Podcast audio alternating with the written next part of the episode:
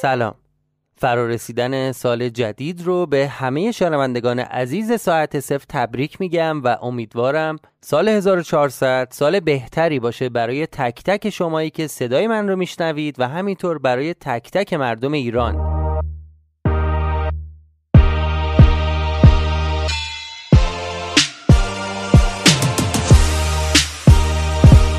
همین اول اپیزود میخوام از همه شما که در سال گذشته همراه ساعت صفر بودید تشکر کنم. امیدواریم که همراهی شما رو هم در سال جدید با خودمون داشته باشیم.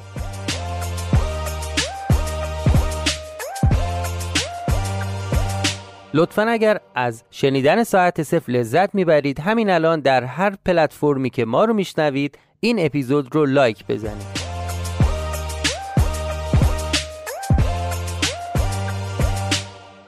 ازتون میخوام که تا انتهای این اپیزود همراه ما باشید، چون میخوایم درباره ساخت یک کلیپ که مربوط میشه به ساعت صفر با شما صحبت کنم. اگر برای اولین باره که شنونده ساعت صفر هستید، باید ازتون بخوام که برگردید و این پادکست رو از قسمت اول دنبال کنید، چرا که ساعت صفر یه سریال داستانیه که قسمتاش به هم مرتبطه. متشکرم.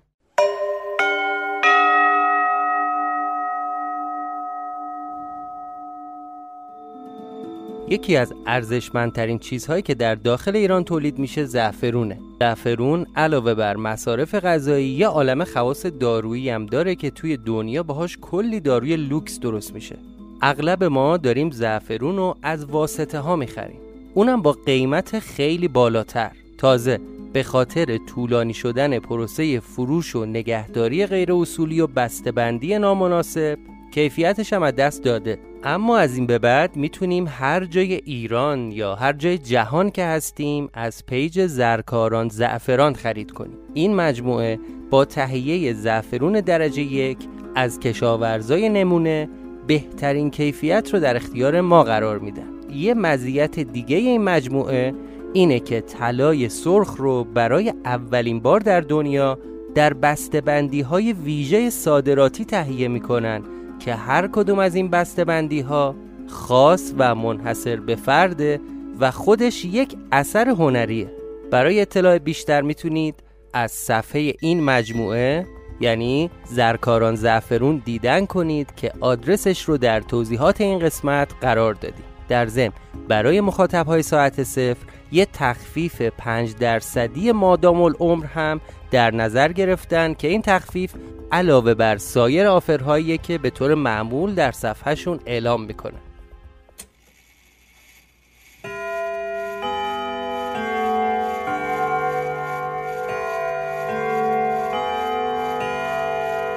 شما به پادکست ساعت صفر گوش میکنید.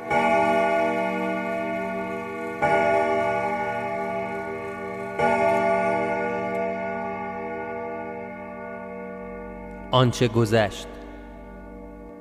قبل از اینکه برم یکم استراحت کنم رفتم سراغ اون اسکلته. از توی کیسه درش آوردم و پارچه دورش رو باز کردم.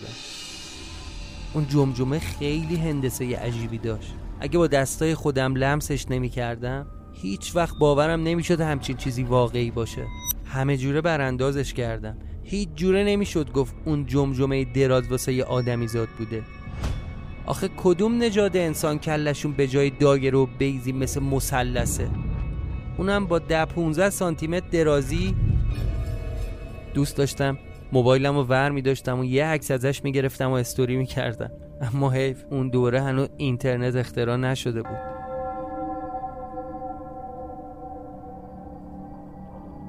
همینطوری که سر اون موجود عجیب الخلقه تو دستم بود و داشتم بالا پایینش رو ورانداز می کردم چشام گرم شد و خوابم برد.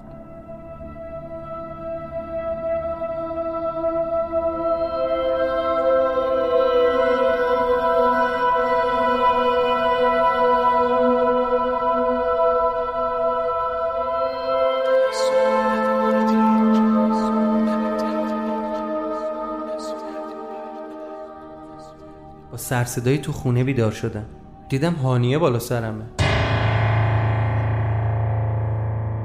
یه مترجا پریدم نشستم، ولی یه جوری شده بود. صداش فرق کرده بود، کلش هم مثل همین اسکلته کشیده شده بود، سرش دراز دراز بود. هرچی میخواستم بهش بگم هانیه هانیه تو چرا این شکلی شدی؟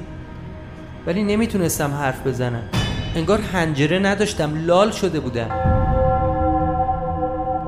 هرچی با دست و پا میکوبیدم به این ور اون ور ولی صدایی ازم در نمیومد، انگار اونم منو نمیدید.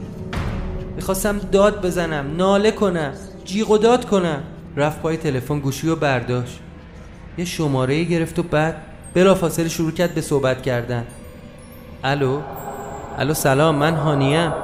ببین وقتشه که بیای دنبالم، باید منو پیدا کنی. بعد برگشت منو نگاه کرد، بهم گفت با تو هم میگم بیا دنبالم، منو پیدا کن. یه دفعه خواب پرید.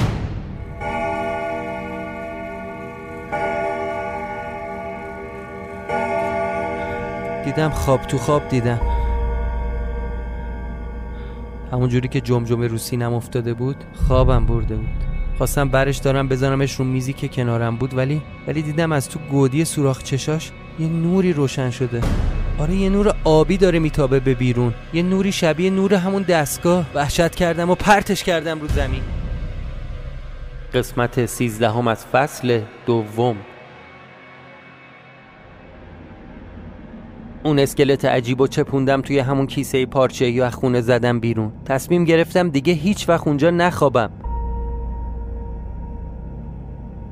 بلا استثنا هر دفعه تو اون خونه خوابم برده بود کابوسای وحشتناک دیدم، کابوسایی که از واقعیت هم واقعی‌تر به نظر میان. اصلا توی خواب باورم نمیشه که اونا خوابن.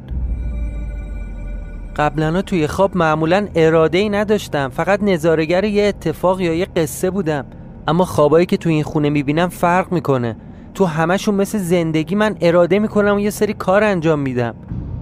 اصلا انگار بیدارم، خواب نیستم. با خودم فکر کردم نکنه این خوابا یه چیزی ورای کابوسای معمولی باشه. از خونه زدم بیرون و راه افتادم سمت کارگاه. دیگه نمیخواستم اونجا باشم. توی مسیر نسبتا طولانی تا کارگاه خیلی فکر آمد تو سرم. به این فکر کردم که قدم بعدی چی باید باشه.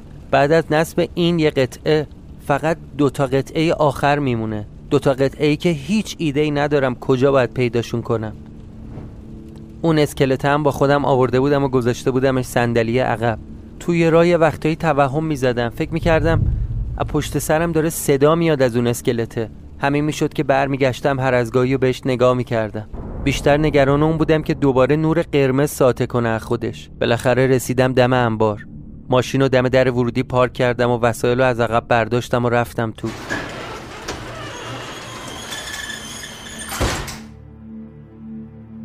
از اونجایی که خیلی خسته بودم و خوابم می اومد، تصمیم گرفتم برم روی همون تختی که گوشه انبار بود یه چند ساعتی بخوابم. همون کارم کردم. روی اون تخت پر از خاک و خل دراز کشیدم و به سقف انبار خیره شدم و رفتم توی فکر. دیدی موقعی که خیلی خسته ای تا سرتو میذاری روی بالش مغزت روشن میشه و پر از فکرای گوناگون میشه؟ منم اون شب اونجوری شده بودم. هزار تا فکر بی صاحب اومده بود تو کلم، ولی بیشتر از همه به اون خوابایی توی خونه فکر میکردم. چند دفعه خواب دیدم بهیموت داره با زبون آدمیزاد با هم حرف میزنه. خواب زن عطا. چند دفعه هم خواب هانیه رو دیدم. امشبم که باز هانیه رو دیدم داشت پای تلفن خواهش میکرد کسی نجاتش بده. نکنه هانیه جای گیر کرده، یه جای تو اون خونه. آره احتمالش هست. تو همه مدتی که هانیه غیبش زده یه جای تو اون خونه لعنتی گرفتار شده. تو خواب و بیداری داشتم فکر میکردم اصلا شاید باید بلند شم همین الانو برگردم تو خونه و همه جا رو بگردم دنبالش. نفهمیدم کی خوابم برد.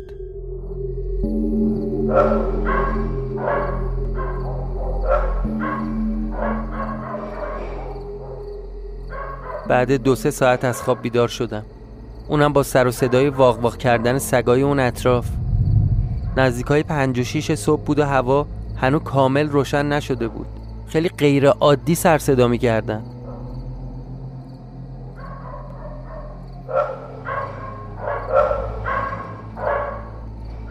وقتی بیتابی این سگا رو دیدم نگران شدم، گفتم نکنه یه سری آدم اومدن دوره این انبار. بلند شدم و از لای در یه سرکی کشیدم. خبر خاصی نبود، ولی وقتی برگشتم توی جا دیگه خوابم نبرد.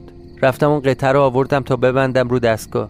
اون پوشش‌های چوبی رو زدم کنار و گشتم دنبال شماره‌ای که روی قطعه هک شده بود. اون قطعه شماره سه بود. قطعه رو وصل کردم. حالا فقط دو تا قطعه مونده بود، شماره یک و شماره شش. یه چرخی زدم دور دستگاه.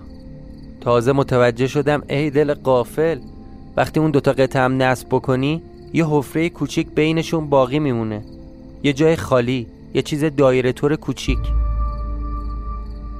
رفتم پای اون نقشه های صنعتی که به دیوار چسبیده بود. از توی اونا میشد همه اجزای اون دستگاه رو دید. اول فقط به نظرم میومد که یه چیز فلزی گرد باید باشه. یکم که بیشتر دقت کردم دیدم شبیه یه ساعت مچیه. شبیه که نه، واقعا یه ساعت مچی عقربه دار. رفتم این کشف آخرم توی دفترچه بنویسم که از پشت سرم صدا شنیدم. برگشتم دیدم بهیموت اونجاست. بهیموت؟ بهیموت خودتی؟ بهیموت خودتی یا دارم خواب میبینم؟ تو چطوری اومدی اینجا؟ همونطوری خیره مونده بود به من و تکون نمیخورد. منم سر جام خشکم زده بود. باز صداش کردم. بهیموت؟ بهیموت میگم خودتی؟ یا اینم توهمه؟ خواستم آروم یه قدم بردارم برم سمتش که غیب شد. بلا فاصله صدای گربه پشت سرم اومد. برگشتم دیدم اون بره کارگاه ظاهر شد. بهیموت چه غلطی داری میکنی؟ دوباره سر جام خشکم زد. بهیموت داری منو میترسونی ها. اینجا چی کار میکنی؟ تو تو با من اومدی اینجا؟ باز تا یه قدم برداشتم که برم سمتش ببینم خودشه یا نه. دوباره غیب شد. این دفعه صدا از بالای دستگاه اومد. دو سه قدم رفتم عقب تا بتونم بالای دستگاه رو ببینم. دیدم روی دستگاه، روی بل نشسته، دمشم داره تو هوا میچرخونه. این دفعه دیگه از جام جم نخوردم چون نمیخواستم ناپدید بشه. فقط یه دونه محکم زدم تو صورت خودم تا اگه خوابم از خواب بیدار بشم، ولی نه، خواب نبودم. چشامم دو سه بار باز و بسته کردم. نه واقعا توهم نزدم، اشتباه نمیدیدم. مثل موقعی که براش غذا میریزم و بعدش میاد تو بغلم. آخه بهیموت این مسخره بازی ها یعنی چی؟ آخه خدایا من الان باید چی کار بکنم؟ یه لحظه چشامو بستم و توی دلم گفتم خب اصلا بهش توجه نمی کنم. یه صدای غریبه رو شنیدم که گفت آره آره, آره بهتره توجه نکنی. آره بهتره توجه نکنی. آره بهتره توجه نکنی. چشامو باز کردم تا ببینم چه خبره اونجا، ولی کسی نبود اونجا.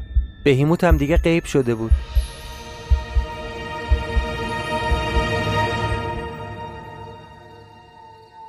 حاضرم قسم بخورم تمام دور و ور و سوراخ سنبه های انبار رو گشتم. اثری ازش نبود. نمیدونی چقدر ترسیده بودم. نفهمیدم چطوری از ترس وسایلمو جمع و جور کردم و از انبارم زدم بیرون.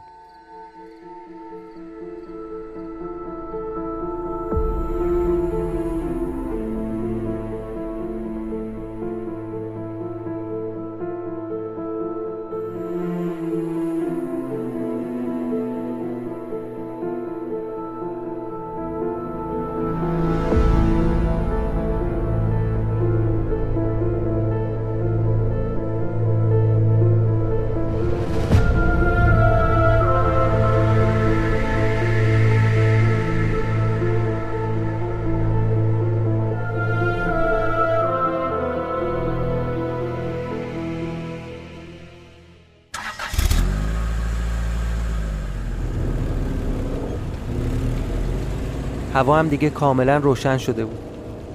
ماشین رو روشن کردم و افتادم تو جاده تا بیام سمت تهران. نزدیکای فرودگاه بود که یادم افتاد اسکلت اون جمجمه رو تو انبار جا گذاشتم.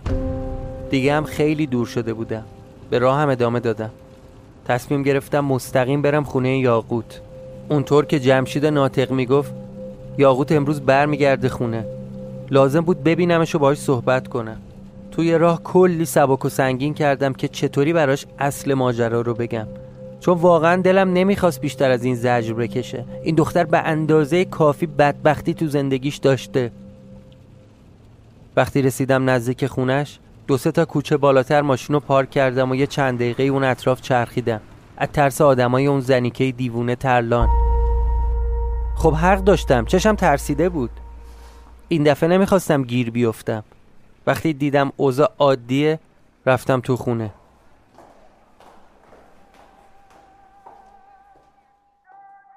از توی راپله ها صدای موزیک رو میشنیدم که تو خونه یاقوت داره میاد. آروم در خونه رو باز کردم و از لای در یه نگاه انداختم تو. انگار برگشته بود، چون از توی آشپزخونه هم سر و صدا داشت میومد. صداش کردم. یاقوت؟ یاقوت جان خونه ای؟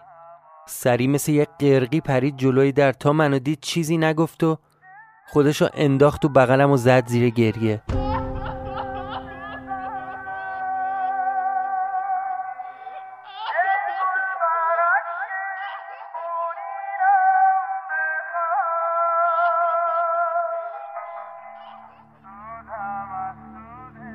ظاهراً چند روز خونه جمشید ناطق بوده و پیش دختر اون نگهش داشتن. توی این مدت هم آدمای ناطق اومدن خونه رو مثل روز اولش تر و تمیز کردن.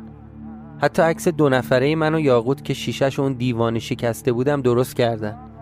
یاقوت برام تعریف کرد که دیشب با دو تا از اون آدمای جمشید ناطق برگردوندنش خونه. اون نگهبانا هم بهش میگن دیگه لازم نیست نگران چیزی باشه. خیلی خوشحال شدم وقتی دیدم حالش خوبه. سعی کردم آرومش کنم ولی گریهش بند نمی اومد. اون جثه ریزه میزه و دخترونش چنباتبه زده بود تو بغل من. همینطور داشت آروم آروم گریه میکرد. یکم موهاشو ناز کردم، یکم بهش مهربونی کردم. بهش گفتم یاقوت عزیزم آروم باش، همه چی تموم شد دیگه، خطری تو رو تهدید نمیکنه. خونه رو هم که درست کردن، دیگه چیزی واسه ترسیدن وجود نداره. پاشو پاشو یا به دستورتت بزن. یه چند دقیقه از این حرفا زدم بهش تا آروم بشه. خیلی مطمئن نیستم حرفای من آرومش کرد. انگار بیشتر از هر چیزی احتیاج داشت یه ده دقیقه گریه بکنه. رفت دست و روشو شست و برگشت. یه نگاه به سر تا پای من انداخت و گفت تو واسه چی اینقدر لباسات پر از خاک و خله؟ پاشو لباساتو عوض کن. اصلا بیا برو یه دوش بگیر. خیلی به هم ریخته و ژولیده ای. بیا برو یه دوش بگی سرتنتو بشور. بهش گفتم قصه ها داره برات تعریف میکنم یاقوت جان. تو این مدت نمیدونی چه بلاهایی سر من اومد. اومد جلو دستمو گرفت و بلندم کرد از روی مبل. بهش گفتم چیه؟ بعد منو هل داد سمت حموم، گفت برو برو قصه باشه واسه بعد. برو یه دوش بگی بیا. منم مقاومتی جلوی پیشنهادش نکردم. واقعا خیلی کر و کثیف شده بودم.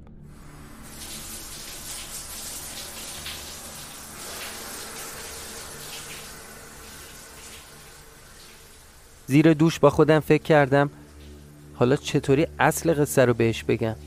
این دختر بدبخت فکر میکنه الان همه چی تموم شده. دودل شدم. به خودم گفتم اصلا میتونم نگم، میتونم مثل دفعه‌های قبل حرف خاصی نزنم، میتونم مثل دفعه‌های قبل حرف خاصی نزنم. حداقل تا موقعی که هستم کنارش خیالش راحت باشه، نگران نباشه. وسط همین فکر و خیال بودم که دیدم صدای تق تق میاد از در همون. گفتم بله. یاقوت کارم داری؟ یاقوت جان میگم کارم داری؟ جواب داد که اهم. خب بگو بگو میشنوم صدا تو. بعد دوباره در زد.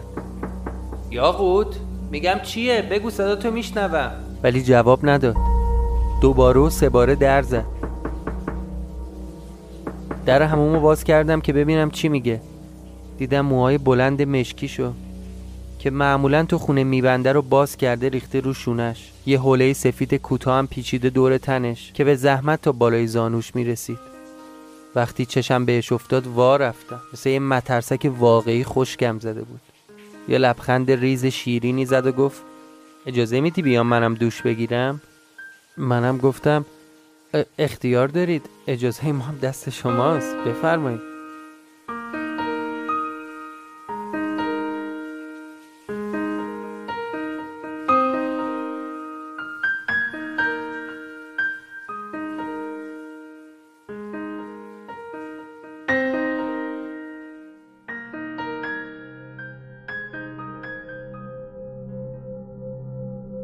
بعد حموم اومدیم با همون حوله ها ولو شدیم رو تخت و یکی دو ساعت خوابیدیم. دیدی یه وقتایی نیم ساعت میخوابی اما به اندازه یه هفته بهت انرژی میده. اون لحظه همین حس رو داشتم. وقتی از خواب بیدار شدم از جام تکون نخوردم، فقط دستم رو دراز کردم و یه نخ سیگار برداشتم. داشتم به صورت یاقوت نگاه میکردم، به اون موهای مشکی یه دستش، به چهره مهربون و ظریفش.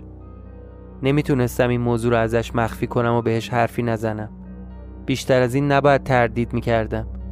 یه دفعه چشاشو باز کرد و یه کش و قوس به بدنش داد و دوباره لم داد رو تخت. برگشت سمت من و گفت واسه منم یه دونه از این سیگارات روشن کن. سیگارو براش روشن کردم و دادم بهش. بهش گفتم یاقوت، یاقوت تو خودت میدونی که من واقعا چقدر بهت علاقه دارم، میدونی که چقدر دوستت دارم. درسته وقتی بعد اون همه مدت توی پارک دیدمت نشناختم، ولی میدونی که چقدر برام مهمی. یاقوت میخوام یه اعترافی بکنم.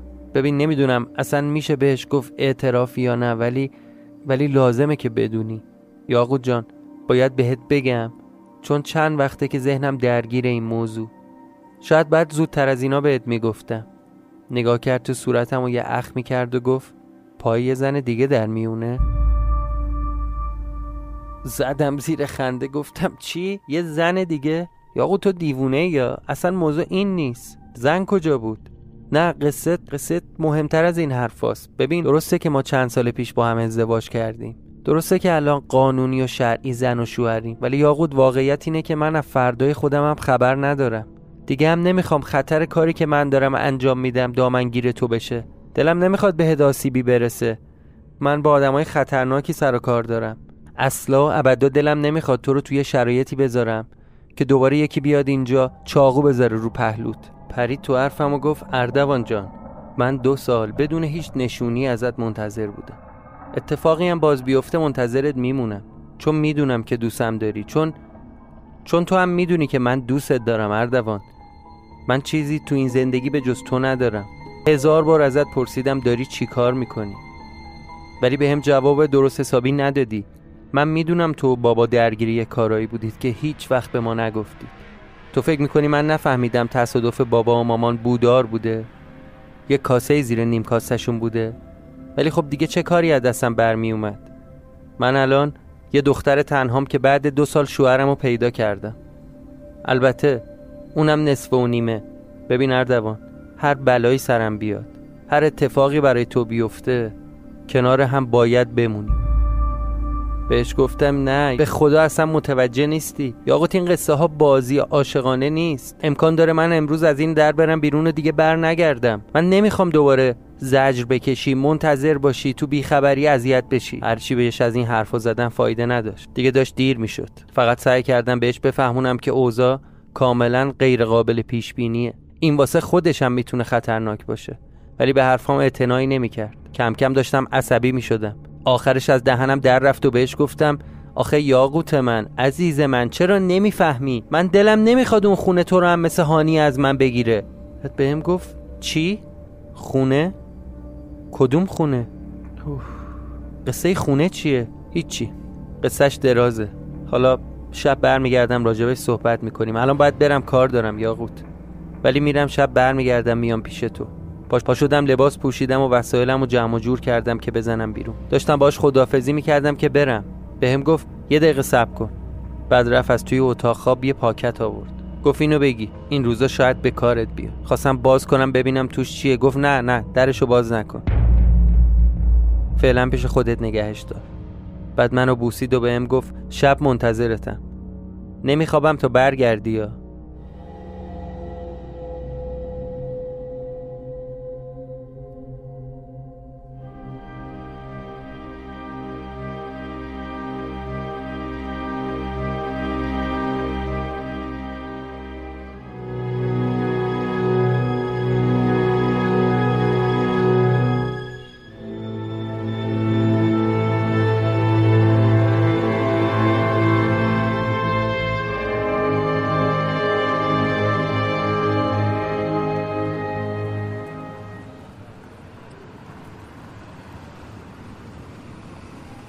از خونه یاقوت مستقیم رفتم دنبال زکریا. قرار بود اون روز با هم یه سر بریم موزه ملی. چون اون لرده که اسمشو توی روزنامه پیدا کرده بودم تو مراسم اونجا دعوت بود. به زکریا گفتم خب شیری یا روبا؟ شیر مهندس، شیر. اونم از نوع ژیانش. فقط یه چند تای سیبیل چرب کردم، همین. خب چی شد حالا؟ یه بابایی رو میشناختم، رفتم پیشش و ازش خواستم کارمون رو را بندازه. اونم نه نیاورد. البته با گرفتن قول شیتیل سنگین. بعد زکریا دستشو کرد تو جیبش و یه پاکت در آورد. بفرما مهندس، کاد دعوت شما. دستمو دراز کردم ولی پاکتو کشید عقب. مهندس حواست باشه، داریم به عنوان خبرنگار یه مجله میریم اونجا، باید سیسمون مثل ریپورترها باشه. پاکتو باز کردم و کارت دعوت‌ها رو دیدم. مراسمم واسه ساعت پنج بود. بهش گفتم ایول پسر، باریکلا، پس بیا بریم دیگه، بیا کم کم بریم سمت توپخونه. یه اشاره به سر تا پای من کرد و گفت کجا؟ اینطوری؟ آخه با این لباسا مهمونی رسمی میرن؟ آشغالای خونه‌شون هم نمیدن دست ما بذاریم سر کوچه. حواست کجاست؟ باز یه سر بریم باغ. باغ؟ باغ چی؟ سپهسالار رو میگم، باغ سپهسالار پشت بهارستان. بریم یه دو دست کت شلوار بپوشیم. دیدم راست میگه، اصلا بهش فکر نکرده بودم.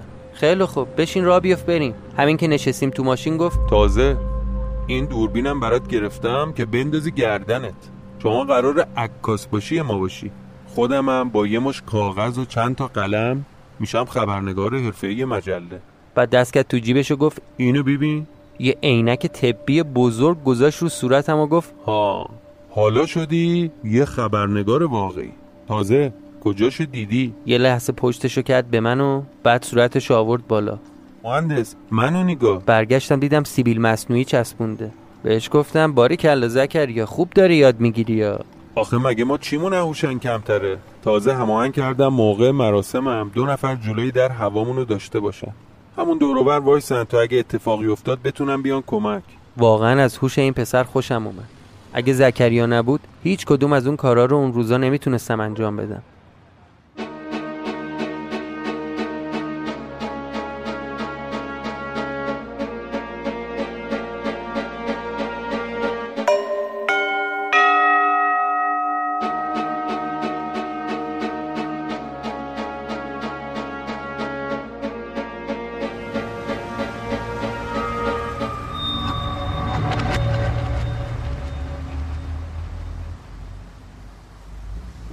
از همونجا مستقیم رفتیم بهارستان و کت شلوار گرفتیم و سر و وضعمون رو عوض کردیم. بعد با اون چیزایی که زکریا آورده بود یه دستی به سر و شکلمون کشیدیم و رفتیم سمت موزه.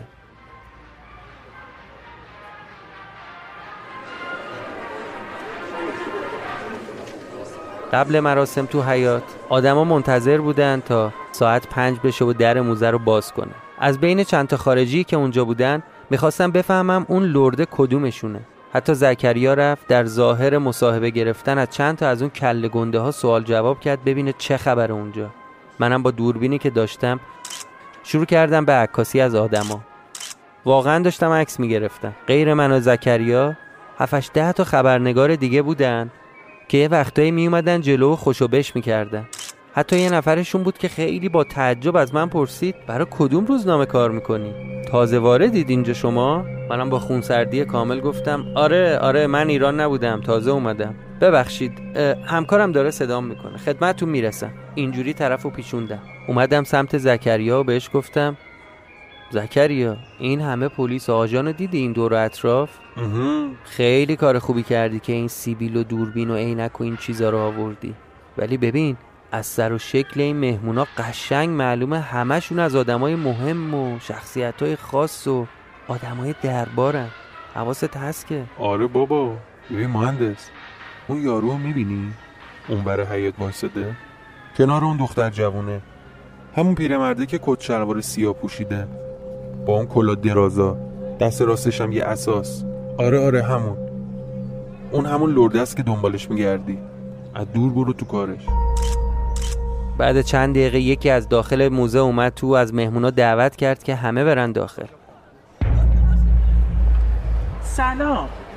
ضمن تشکر از خیر مقدم شما سلام ویژه عرض میکنم به همه بزرگواران عالی جنابان، لردها و تک تک مدعوین گرامی، به موزه ایران باستان خوش آمدید.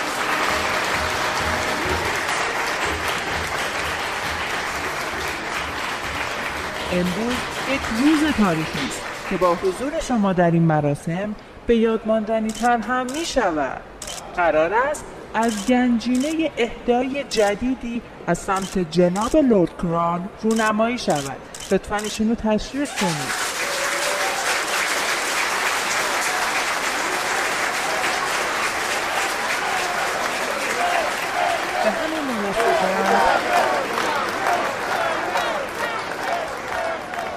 به همین مناسبت و به پاس علاقه وافر حضرتش به فرهنگ درخشان ایران زمین و به پاس خدمات سخاوتمندانه جناب لرد از طرف دربار شاهنشاهی ایران و به امضای اعلیحضرت همایون شاهنشاه آریامهر محمد رضا پهلوی پدر ملت ایران، لوح تقریری که به امضای شخص اعلیحضرت رسیده تقدیم جناب لرد کرود و مقام افتخاری شهروندی ایران به ایشان اعطا می‌گردد. تشریف بفرمایید.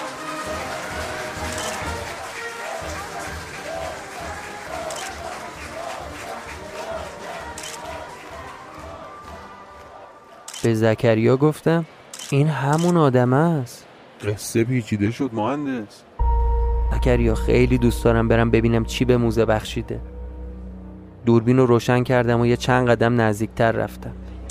به بهونه عکاسی از همه اجسامی که اونجوری روی میز چیده بودن بدون مزاحمت اومدم جلوتر، ولی از یه جای بیشتر خبرنگارا جلوتر نمیتونستن برن.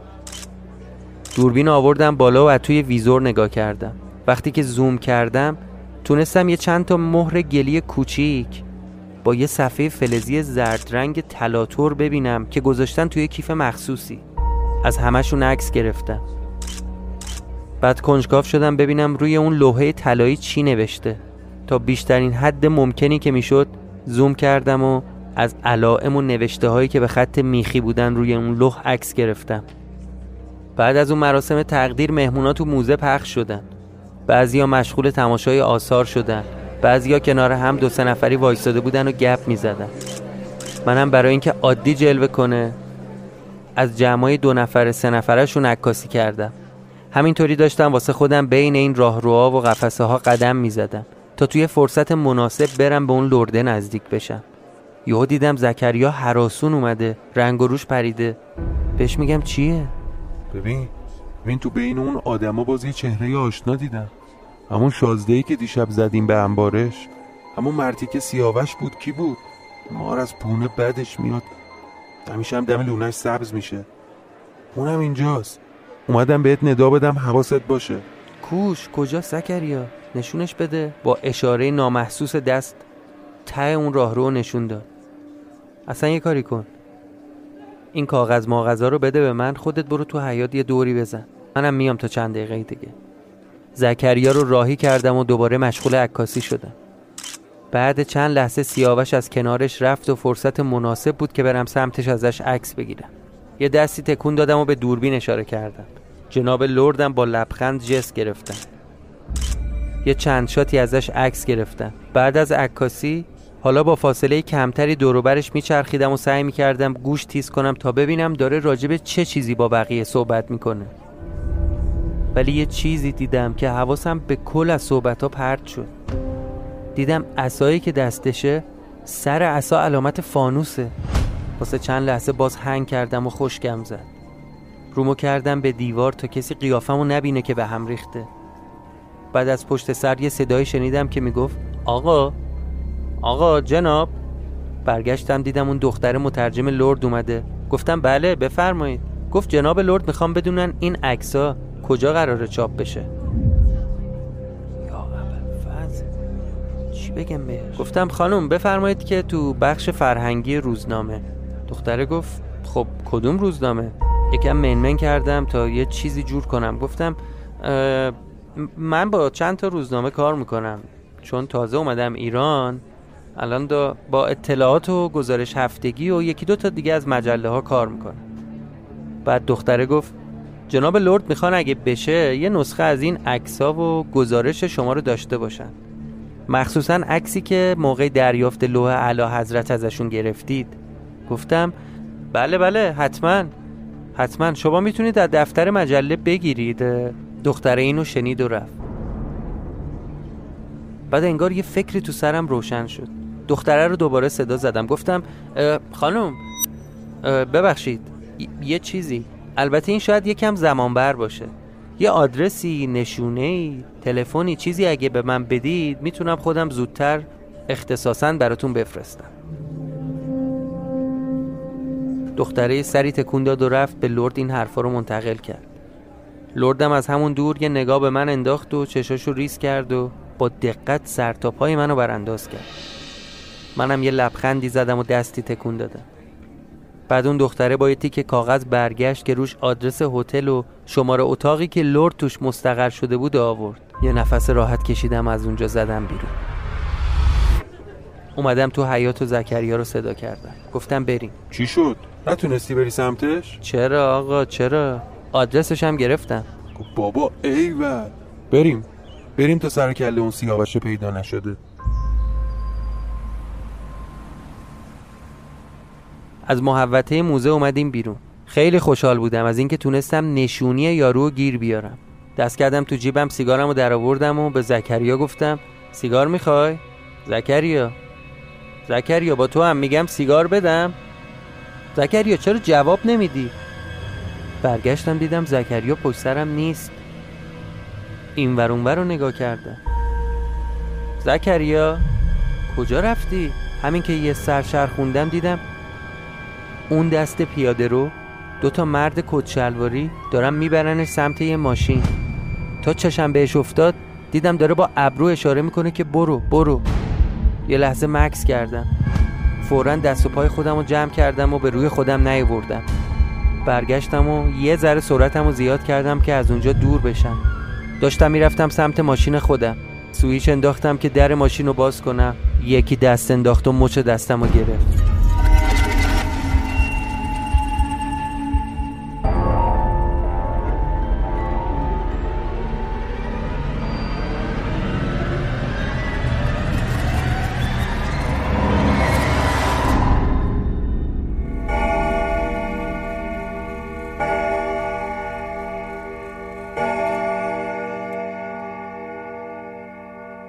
پایان قسمت سیزدهم.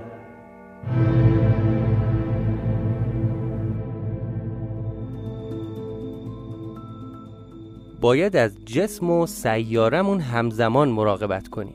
بهترین راهش هم مصرف غذاهای سالم و گیاهی و صلح‌آمیزه که برای درست شدنش لازم نیست هیچ حیوانی اسیر بشه، زجر بکشه و یا کشته بشه. این این پیام مجموعه راتاوکه.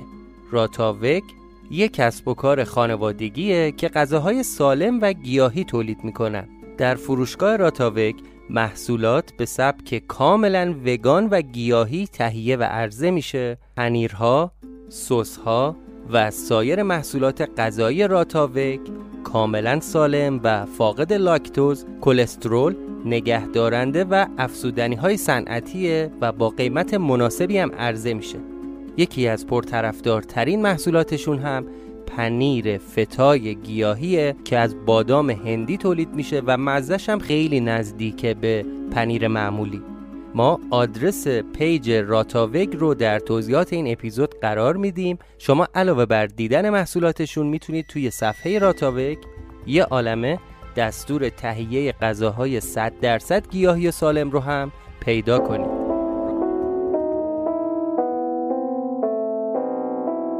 ممنون که ساعت صفر رو شنیدید. قسمت سیزدهم از فصل دوم ساعت صفر در نیمه اول فروردین هزار و چهارصد ضبط و منتشر شد. این قسمت ساعت صفر تقدیم میشه به تمامی مخاطبهای ما که در سال نود و نه همراه ما بودن. از تک تک شمایی که همراه ما بودید و نظراتتون رو چه در اینستاگرام و تلگرام و توییتر و چه در پلتفرم های مخصوص شنیدن پادکست برامون نوشتین صمیمانه سپاسگزاریم. ما همیشه از خوندن پیام ها و کامنت های شما لذت میبریم و تک تک کامنت های شما رو مطالعه میکنیم. یه خبرم به اون دسته از شنوندگان ساعت صفر بگم که بیرون ایران زندگی میکنن، اینه که ما موفق شدیم برای ساعت صفر علیرغم مشکلاتی که بود یک حساب پیپل راه اندازی کنیم. از این به بعد میتونید از طریق حساب پیپل از ساعت صفر حمایت کنید و شنوندگان داخل ایران هم کماف سابق میتونن از طریق حامی باش حامی ما باشن و در ادامه تولید این پادکست ما رو همراهی کنن. اما قرار بود که درباره یک کلیپ با شما صحبت کنم. ما در حال تولید یک کلیپ تصویری درباره ساعت صفر هستیم که در اون مخاطب‌های ساعت صفر از تجربه شنیدن این پادکست میگن. همه شما، چه خانم و چه آقا، فارغ از هر سن و سالی که دارید، میتونید از خودتون فیلم بگیرید و داخل اون فیلم درباره ساعت صفر صحبت کنید. اگه علاقه‌مندید که شما هم توی این کلیپ حضور داشته باشید، لطفاً صفحه اینستاگرام ساعت صفر رو چک کنید و پست مربوط به کلیپ ساعت صفر رو تماشا کنید که داخل اون توضیحات کاملی ارائه شده.